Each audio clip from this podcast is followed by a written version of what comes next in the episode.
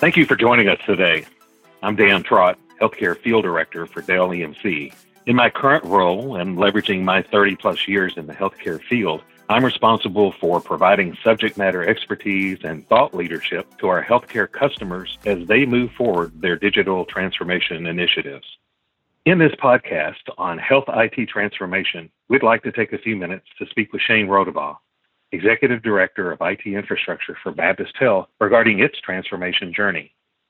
In this role, Shane serves as the technology architecture, infrastructure, and systems engineering strategist.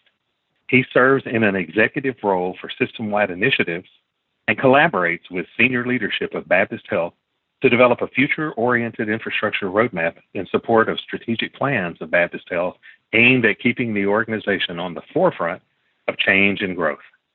Welcome, Shane. Thanks, Dan. I'm glad to be here. Shane, can you share with us, especially for those healthcare organizations looking to transform IT, what prompted your organization to begin the process, and how did you prioritize which things to address first? Well, the, the short answer is that healthcare is changing faster than IT. We've been doing things the same way for 20 plus years, and we needed to flip it on its head. IT just had to transform. Prior to beginning our transformation journey, we were doing what we had always done.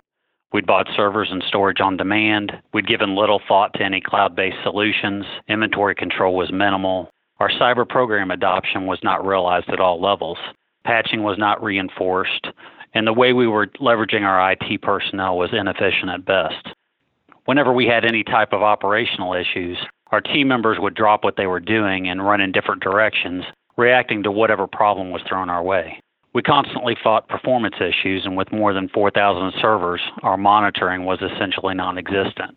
We were stuck in neutral in both technology and team structure. We knew that in order to get a handle on it, we needed to change. And I'm not just talking about updating technology. We'd already introduced technologies like our Dell EMC vBlock converged infrastructure, and we'd also virtualized 90% of our data center on VMware. But in addition, we moved several on premise workloads to the cloud. Some of those included Office 365 and Workday. We also implemented a new disaster recovery location as part of our new medical record system rollout. But beyond technology, we also realized fairly early on that our culture needed to transform, especially as we were growing as an organization. Since I joined Baptist just over five years ago, we'd grown from seven to nine hospitals. We've had a complete change in leadership, and that has brought a great vision to our system. What was clear, though, was that healthcare was changing faster than we were. There was a mentality that this is the way we've always done it. We were never going to be able to keep up. From a priority standpoint, starting to get the teams organized was a very tedious task and one that was going to take some time. We had to get that moving. Some of our early changes in our transformation journey included establishing focused projects and engineering staff in key areas within infrastructure. This provided a separation between operations and keeping the lights on and projects and engineering to ensure the operational issues did not interfere with the forward movement on projects. Part of the reorganization also meant ensuring that we had at least a primary and secondary subject matter expert in each key area to maintain a minimum level of business resiliency. As part of our Dell EMC vBlock converged implementation, we created a converged infrastructure matrix team consisting of server virtualization, storage, and network infrastructure teams. Having a converged team is essential in support of unique converged platforms Creating pillars of subject matter expertise and eliminating a flat environment provided a vehicle for the teams to focus on complete monitoring overhaul, patch, and backup programs. This transformation helped with regaining the brick and mortar of our foundation. Well, that sounds like a real struggle, which brings on my follow on question. What have been your biggest challenges along the way, and how have you been able to overcome them?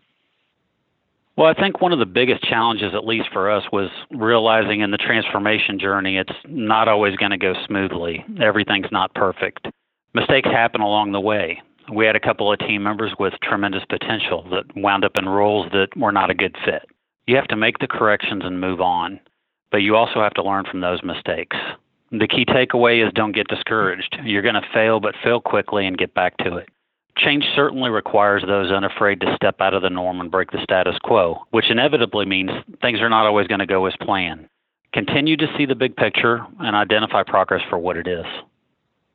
That's great advice, Shane. In terms of progress, what are the KPIs that help measure success as you continue along your transformation journey? Well, for us, KPIs have been more project specific, but for the most part, it almost always includes aligning our objectives with those of the broader business. When we first started, there was a fairly sizable disconnect. Our right hand didn't know what the left hand was doing. We had to realign so that our IT resources matched leadership's business planning and addressed the most critical needs of the organization rather than our services being reactionary to one off requests. Today, we continue to transform IT to be more responsive to the needs of the business. We still have those one off requests, but we are working to minimize them as much as possible. So, what are the steps to break apart the typical in the box processes and position teams for transformation?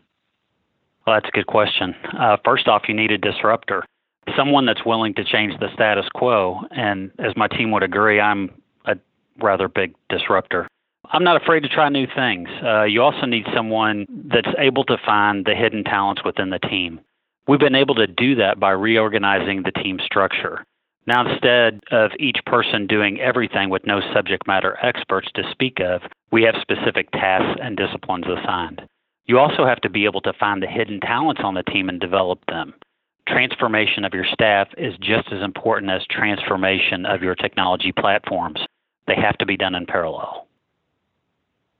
In closing, what would you say is the biggest change seen in terms of how transforming your organization has directly impacted day-to-day operations, perhaps as it relates to clinicians and or patient care? And what are your next steps along the transformation journey?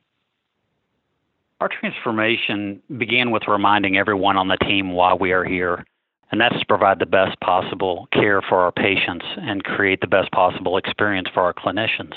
The motivation starter for the team was getting them away from their desks and back into the hospital so that they could see firsthand what their hard work produced and influenced. Positioning them alongside nurses, clinicians, and bedsides was a great starter. We're making significant headway from a technology perspective. Ensuring our clinicians can move rapidly and efficiently throughout the system is one of the many ways that we can see the impact of our work. As we continue to grow our telehealth services, we're delivering new methods of taking the clinician to the patient. We will continue to see significant growth in this area as well as our data analytics and governance. What's next in the transformation journey? Well, right now it's peppered around 130 active projects. There are numerous efficiencies that could be leveraged to better position our resources when needed. Finding ways to cut down on the time to market can be found in cross functional team engagement. Some IT organizations have moved to a DevOps model and we're not a development shop, but we could take several of those practices and put those to use to improve our engagement between teams and process efficiencies. Also, the system is forming a PMO. This is going to create some excellent opportunities for further change in process and engagement. One thing to remember is transformation is a continuous process that never ends. Thank you, Shane. This conversation has been very insightful, and I imagine especially so for those in the healthcare industry looking to transform their health IT organizations. We wish you all the best as you continue along your transformation journey and know that Dell EMC will continue to work alongside organizations like yours, helping to transform the way healthcare providers work so that they can transform the lives of the people they serve.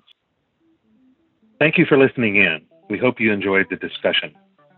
You can connect with Dell EMC Healthcare on Twitter through our handle at Dell EMC Health. You can also find us at dellemc.com forward slash healthcare.